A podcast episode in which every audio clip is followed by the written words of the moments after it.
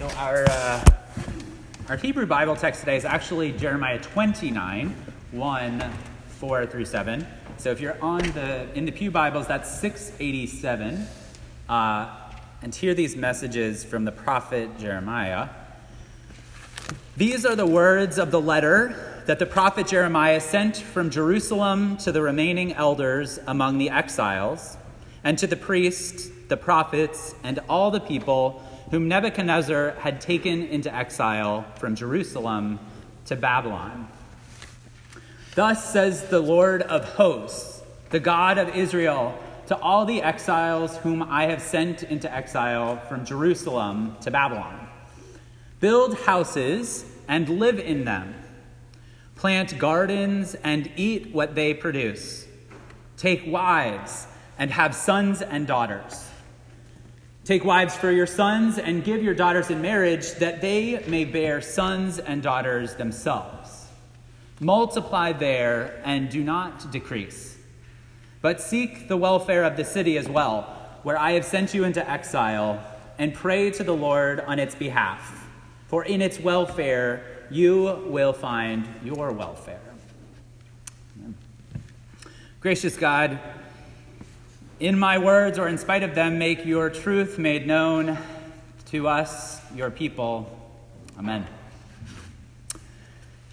So, when I was thinking about this text, um, especially the gospel reading today, uh, I wanted, I, started thinking about gratitude and giving thanks. And it was always a, a big culture in my family to give thanks uh, if I received a gift. So, whether it was a birthday party or at Christmas, uh, we had a particular process uh, in my house. We were very type A, I would say.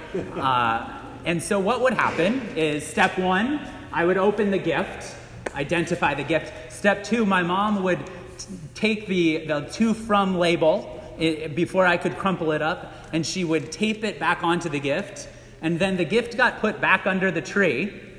Until which time, the next morning, when I would be handed a stack of thank you notes, and as I wanted, I suppose, uh, it was always one at a time, I would write a letter, and then it was free for me to use and play with. and this happened throughout my childhood, and we were always very good about sending those as quickly as possible.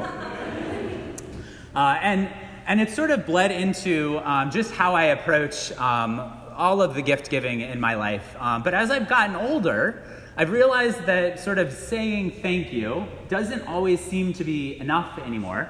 Uh, so this past Christmas, I received a great gift uh, from my brother's girlfriend, uh, who uh, we love dearly, and she um, got me this amazing pot. It was a white porcelain pot with three succulents on it, right? Succulents being those plants that you can't kill. And, uh, and she told me this whole story about how she saw this pot and it fit, would fit perfectly in my house. And she noticed I didn't have anything growing and thought this would be a great addition to my apartment. And uh, I said thank you very much. Great, you know, sent her a thank you note the next day. Uh, and, um, and we went on our way. I placed the plant over into the corner. And about three months later, I returned to that corner for the first time.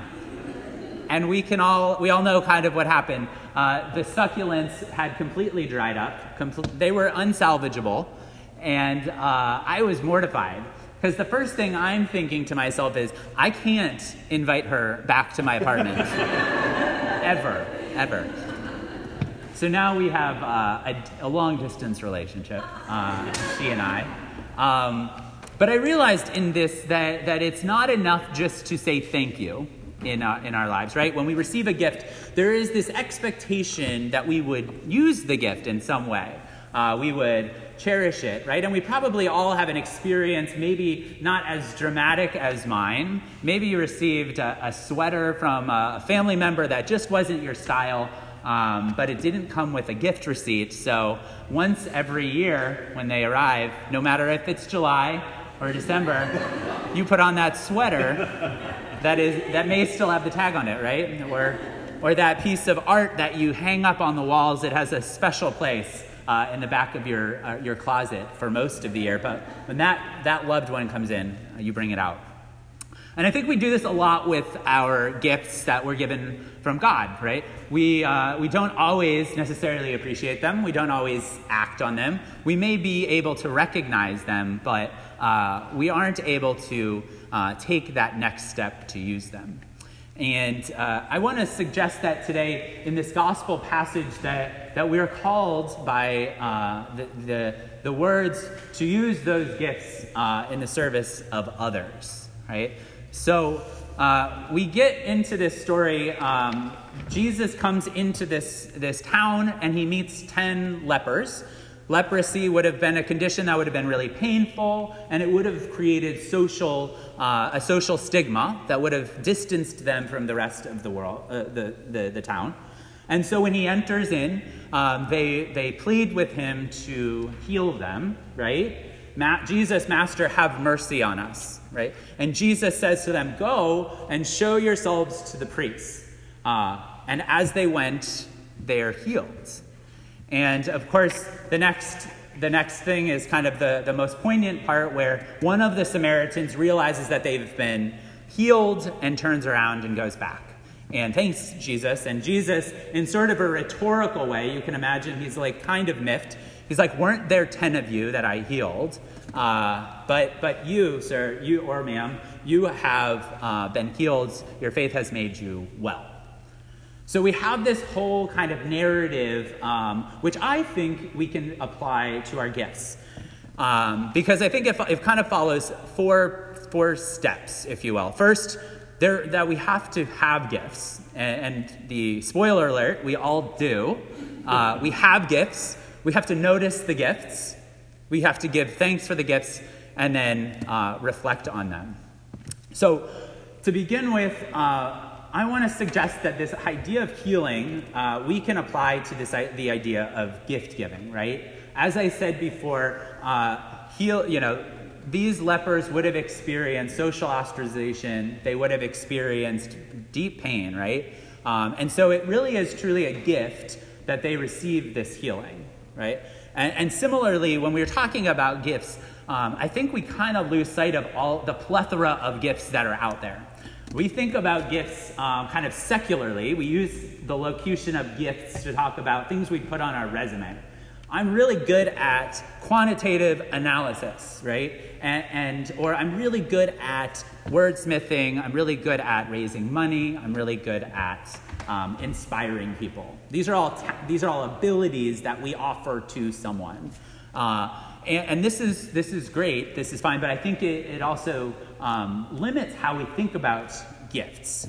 Because I think there's, there's some other types of gifts that we also bring with us that unlock uh, possibilities for us, right? We're gifted, we never earned the, the skin color that we walk around with, or the gender that we were born into, or uh, any of the privileges that are afforded to us by, na- by our very nature, uh, the socioeconomic status that we happen to be born into or not.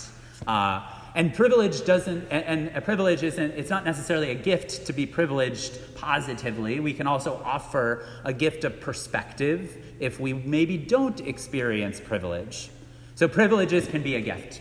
Passions can also be a gift.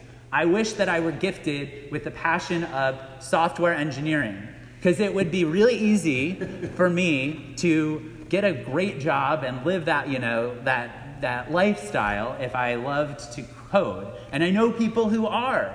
And, and aren't they, uh, they, are, they are gifted with that passion. Similarly, you might be gifted with a passion for something else, um, social justice. And I don't pit them against each other.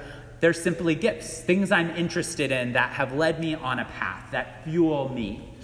Gifts. Or experiences. We've all been gifted with the way that we navigate this world, both positively and negatively, and it informs how we uh, address social concerns uh, and, and, informs how we think about things. So, whether our experiences lead us to Japan uh, or lead us to uh, down the street, um, we, we have those experiences to draw on when we think about uh, the perspective that we have on the world. Uh, and similarly, these opportunities that, that just arise naturally in the world. I, you happen to sit next to someone today. Did you say hi to them? Right? There's an opportunity, right? There's also not an, you don't have to always take every opportunity that's placed before you. But if we start to reimagine gifts not simply as these innate things that are, that are useful, but are all of the ways that we navigate the world, uh, I think that we can take a posture of gratitude. Um, and I think that's maybe perhaps what was missing uh, for the lepers who did not come back um, to Jesus. So there's this sense of gift giving and knowing our gifts. Um, and then there's the second thing, right? So we have the lepers, they receive a gift, and then there's this idea of noticing the gift, right? So we get this, the, the, the leper um, says, where does he say it? Um, one of them, he saw that he was healed, right? And, and there, so there's having gifts, and then there's realizing that they're gifts. Um, and I think this gets into this concept of call that we're talking about, right? It's not enough just to have a gift we want to put it into some sort of um, work for, for the, uh, the kingdom. And so, uh, one of the ways that we've been thinking about call uh, in this church is uh, using a, a, bit of a schematic here, a two by two matrix for um, those of you who do like visuals, uh, and thinking about call on two axes. Um, one, the sort of vertical call, thinking about who is the caller, right? And uh, the caller at kind of one extreme is God, right? So God sends a call, um, and you hear it. You, you get the phone call from God, um, to use the, the children's sermon. Uh, and then on the other extreme is the human, right? This is something that I, as, a, as Steve, can alone discern based on my abilities, right? And everything in between. This is a spectrum, remember. Uh, and then on the, uh, on the vertical axis, or the horizontal axis, we're talking about uh, the type of call, right? So we can have on the far, uh, your far left, individual call. So as Steve, I am personally called to a particular thing because of all of the gifts that I have. Uh, and then on the uh, your your uh, right side, communal call, uh, which is as a group we are called, right? So um, the Jews are the chosen people. They are called into exile as a group. It's not because you are an individual, it's because you're part of a group that you are called to this nature. Um, and we can give examples. If you're looking at the far left, this sort of individual called by God, we're thinking about Moses here, right? Or we're thinking about the phone call from God. Uh, if we're thinking the far right, uh, top right, we're thinking about the chosen people. Or maybe even uh, if we were listening to that Jeremiah text, this is the call that God sends to the, the Israelites saying, use your gifts, right? Uh, I've given you houses, live in them. I've given you food, eat it. Um, so we see this sort of communal call. On the, far, on the bottom left, uh, we're, look, we're talking about individual calls that are discerned. This is like your self help book, right? Where you, if you fill out all of the, the little boxes, then you can determine what your call is. And then the bottom right? Um, the example I would give is sort of um, the Buddhist call to non self, right? All Buddhists are called to relinquish themselves. It's not about who you are personally, it's about your, your journey towards um, a, a sense of non self, right? And then there's all sorts of examples in between.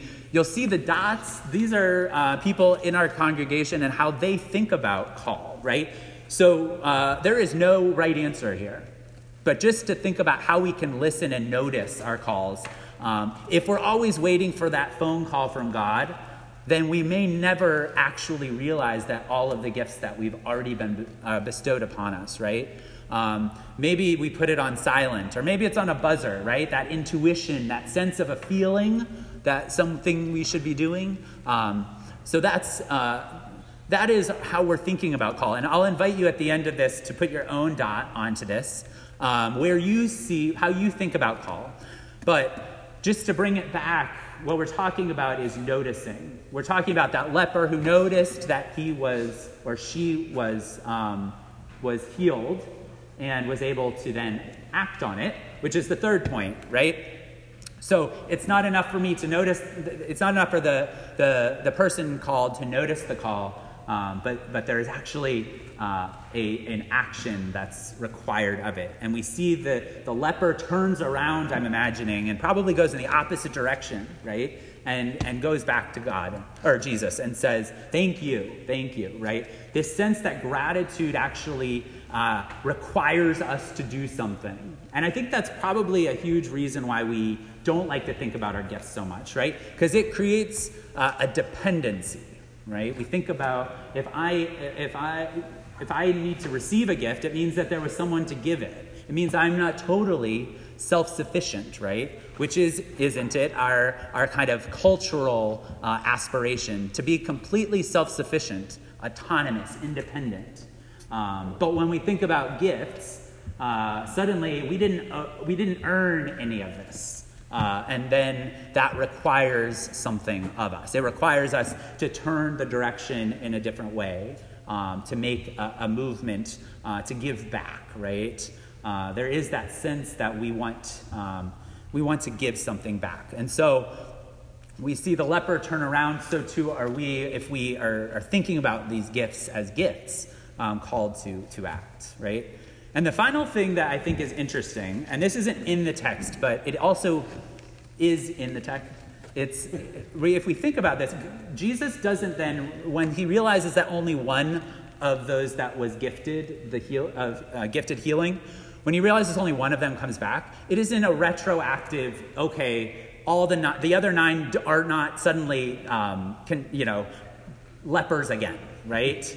Um, which I think we start to, we, we can think about as, as the fact that we all navigate the world with our gifts, no matter if we recognize them and give thanks for them or not, right? Um, so, what does this mean for us? Um, when I listen to, there's a podcast I listen to. It's called How I Built This. Um, for those of you who, who haven't, I highly recommend it. It's, in fact, the only podcast I listen to. So, um, but it's on NPR, and it tracks um, the stories of entrepreneurs and how they build the companies that they've become known for. Uh, and while every um, discussion is different, they all end with one final question, which is uh, how much of your success is based on luck, and how much is based on skill? Right? Simple question uh, that has really irked me, frankly, throughout the time that I have listened to it. And it wasn't until I was, I was thinking about this text that I realized why. Um, because when we pit luck against skill, then we suggest that there are there, we control all of the skill, and all of our success is based on our ability to do something, right? It's all about us. This is this independent thinking. We're, we're all autonomous. And luck is if I can't control it, then it must be random, right? And it totally obviates sort of this, this something more that we may have, this gift, right? Uh, we're, not, we're not creating a space for the fact that these perhaps have nothing to do with randomness at all, but maybe are totally out of our control. And, and what happens if we acknowledge that? Well, we'd have to acknowledge that there was something else, a giver, a dependent, something else to, that, that is inspiring us, right? And it is in, in understanding that gift um, that we are obliged to act on it, right? We are obliged to say thank you. And not just thank you, writing a thank you card, but acting in, in that way, right? Acting on that, that gift, which is uh, uh, part of our call. And so Today, I don't want you to think about your call because I think th- we'll have, we'll have you kind of think about your call here, but it can be really intimidating to think about a call. But I think it can be uh, a lot easier to think about what are our gifts? What has brought us to this place? Whether it's this place literally today here, or maybe this place in our lives. Well, who were the, what were the seemingly random set of events that uh, ended up like uh, resulting in you getting married or getting a job or any of the other things that maybe we didn't take um, stock of or maybe don't think about as gifts um, i want you to take uh, a second or, or a few seconds to think about those gifts and, and out of that what are we called to do as a result Um, so think about that today. Uh, I think what's so exciting is that each of us has all of these gifts, right? I can see them, and I've seen them in the ways that you act and are, and how we will come together as a group when called um, to really transform the world through that. So I invite you to do that today. Uh, and now I invite you uh, to stand for the hymn 593 Here I Am, Lord.